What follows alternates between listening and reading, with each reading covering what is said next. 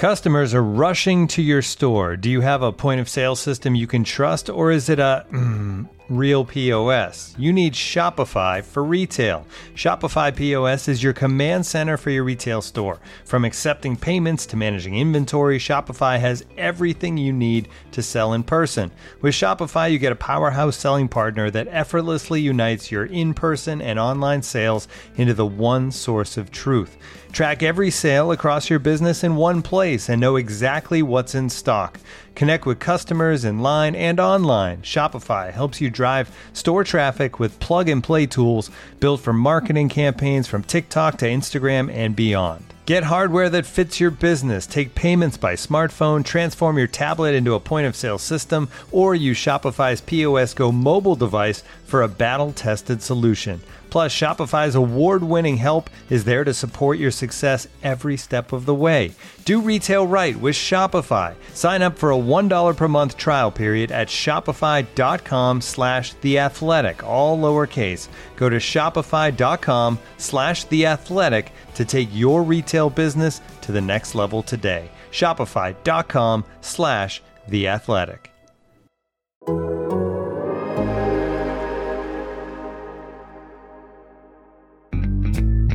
Breaking down Saturday's three game DFS slate on this episode of Fantasy Football in 15.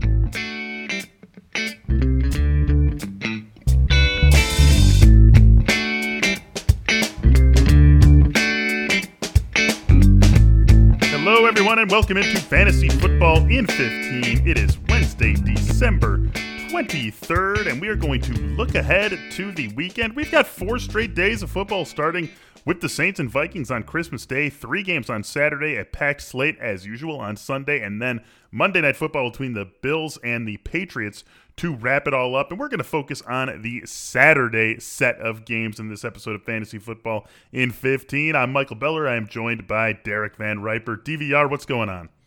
Looking forward to four straight days of football. That's uh, a great holiday gift for all of us. Yeah, definitely, man. This is going to be fun. This is going to be a lot of fun. Just boom, boom, boom, boom, right? Four straight days, a lot of food, a lot of uh, just good time. It's a beautiful time to kick back, relax, and enjoy the football. What we're going to do on this episode of Fantasy Football in 15 is look at the three game DFS slate that we have on Saturday. At this point, season long fantasy football, you pretty much know exactly what you're going to be doing this week. So good luck to all of you in championships. We're going to look at the DFS side of things, and it's a fun slate of games on Saturday. We've got Tampa Bay and Detroit kicking things off, then San Francisco and Arizona in the middle of the day, and then the night game, Miami and Las Vegas. And we'll just ruminate on some thoughts here. Derek, the first thing that jumped out at me uh, was actually the quarterback position. Uh, like, I, I really don't want to play Matthew Stafford with his injury issues and that's if he plays. I don't want to play uh, any of the San Francisco quarterbacks, no matter who it is who gets the start. I don't want to play uh, either Derek Carr or Marcus Mariota. It's really driving me to Kyler Murray and Tom Brady,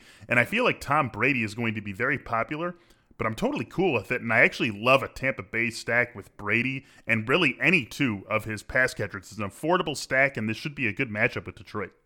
Yeah, and maybe you could even stack three pass catchers with Brady because it's a smaller slate. I mean, I think it's possible to squeeze it in that way. You know, run it back with the requisite Lion, and then kind of pick your spots in the other two games to round out the rest of your lineup. I wonder Brady versus Kyler Murray though. If Murray's only seven hundred dollars more, I think there's going to be enough value on the slate to get to Murray. Mm-hmm. So I wonder if, relatively speaking, even though I like you prefer Brady to the rest of the quarterbacks by a wide margin. I wonder if it's going to be closer to an even split in terms of how frequently lineups are built around Kyler Murray and Tom Brady.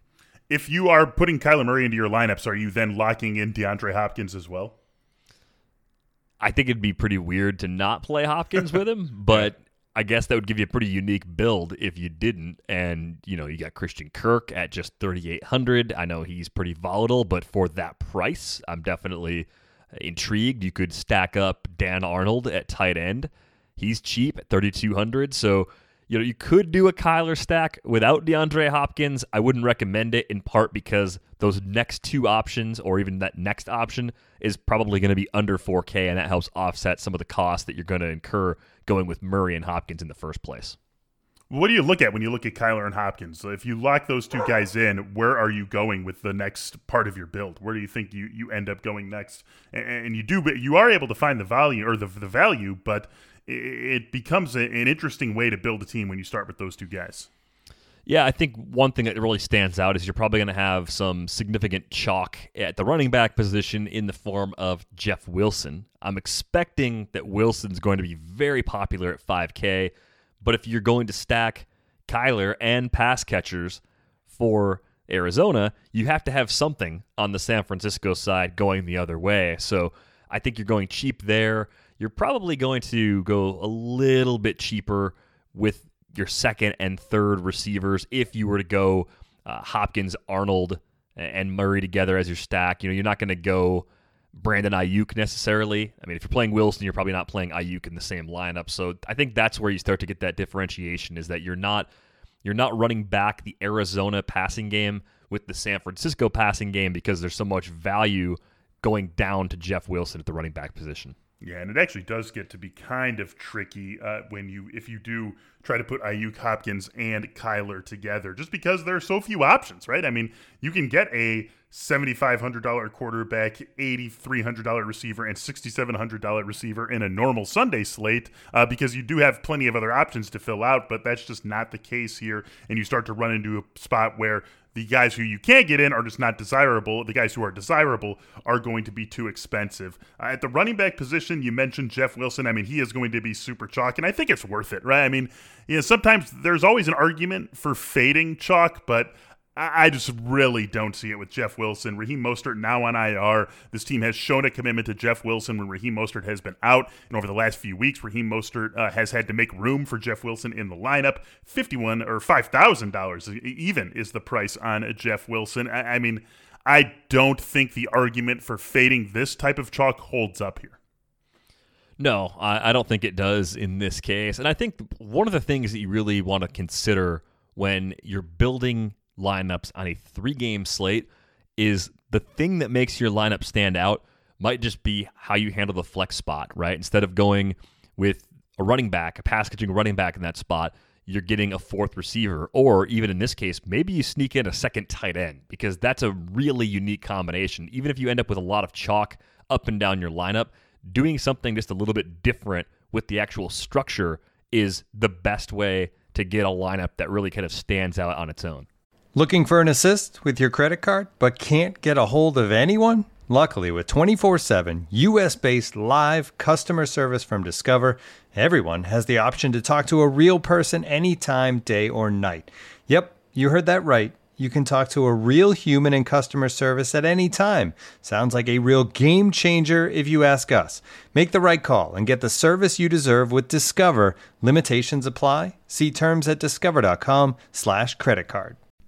As you've probably heard by now, we've teamed up with BetMGM this season. We'll be using BetMGM lines to make all of our picks, and we'll have special offers for our listeners each week. If you haven't signed up for BetMGM yet, use bonus code The Athletic, and you'll get a one-year subscription to The Athletic, plus up to a $1,500 first bet offer on your first wager with BetMGM. Here's how it works. Download the BetMGM app and sign up using bonus code The Athletic. Make your first deposit of at least $10. Place your first bet on any game and claim your voucher for a one year subscription to The Athletic. See BetMGM.com for terms. U.S. promotional offers not available in D.C., Mississippi, New York, Nevada, Ontario, or Puerto Rico. Gambling problem? Call 1-800-GAMBLER. Available in the U.S. Call 877-8-HOPE-NY or text HOPE-NY 467-369 in New York. Call 1-800-NEXT-STEP in Arizona. 1-800-327-5050 in Massachusetts. 1-800-BETS-OFF in Iowa. 1-800-270-7117 for confidential help in Michigan. 1-800-981-0023 in Puerto Rico. First bet offer for new customers only in partnership with Kansas Crossing Casino and Hotel. Don't forget, if you haven't signed up for BetMGM yet, use bonus code The Athletic, and you'll get a one-year subscription to The Athletic, plus up to a $1,500 first bet offer on your first wager. Let's talk about those tight ends now that you uh, bring him up. Darren Waller is obviously the top tight end on the board at 7,000, but for there being just three games, Derek, it's actually a pretty interesting group of tight ends. We've got Darren Waller at 7,000, TJ Hockenson at 4,600, Rob Gronkowski at 3,600. Dan Arnold has uh, shown some life over the last few weeks. He's at 3,200. Mike Gesicki could play. He is uh, questionable as of right now. He's at 4,400. I mean, Jordan Reed, uh, Durham Smythe has uh, has gotten the end zone a handful of times this season, and there's like a lot of guys. And then there's also the possibility that George Kittle gets activated from IR and is available for the 49ers at five thousand dollars. I mean, this is uh, this is like a, a normal looking Sunday slate in terms of how strong the tight end position is, and we're doing it with just three games. It, it gives you a lot of different ways you can go at this position. Yeah, it really does, and I think because Waller really stands out over the field, it's tempting to go ahead and lock in Waller. Mm-hmm. Uh, you know, it's going to be trickier to do that with Murray and Hopkins if that's your preferred stack. But if you're doing something different with your stack, Waller should be pretty attainable at that price. But I think because there's quality at this position, there are a couple other players projected for at least 10 points on DraftKings. TJ Hockenson is one of them that's where that idea to jam a tight end in the flex spot comes from. Plus, you're paying less for a lot of those tight ends than you're going to pay for similarly projected wide receivers. You're going to pay at least a few hundred dollars more for the receivers in that 10 to 12 point projection range as well. Uh, so I do think a Waller Hockenson duo in tight end and flex is something I'm willing to do. Mm-hmm. Gronk is absolutely playable at 3,600. I mentioned Dan Arnold before as a cheap option for Arizona stacks, even if you're not stacking two tight ends in your lineup. I think Arnold is fine as a standalone play.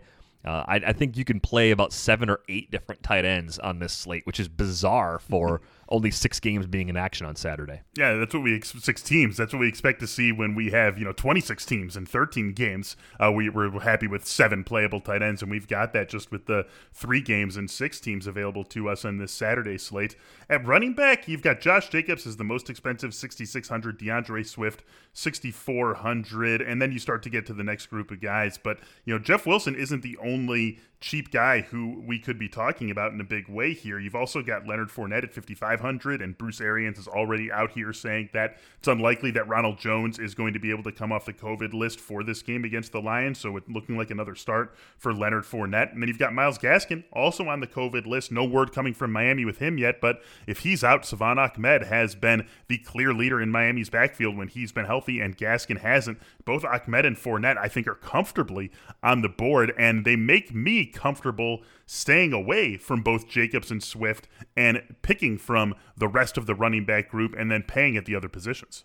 Yeah, the availability or lack thereof of Ronald Jones will go a long way towards shaping just how popular Leonard Fournette is. This is a great matchup against the Lions. It's one we've been seeking out pretty much all season long for, for daily purposes.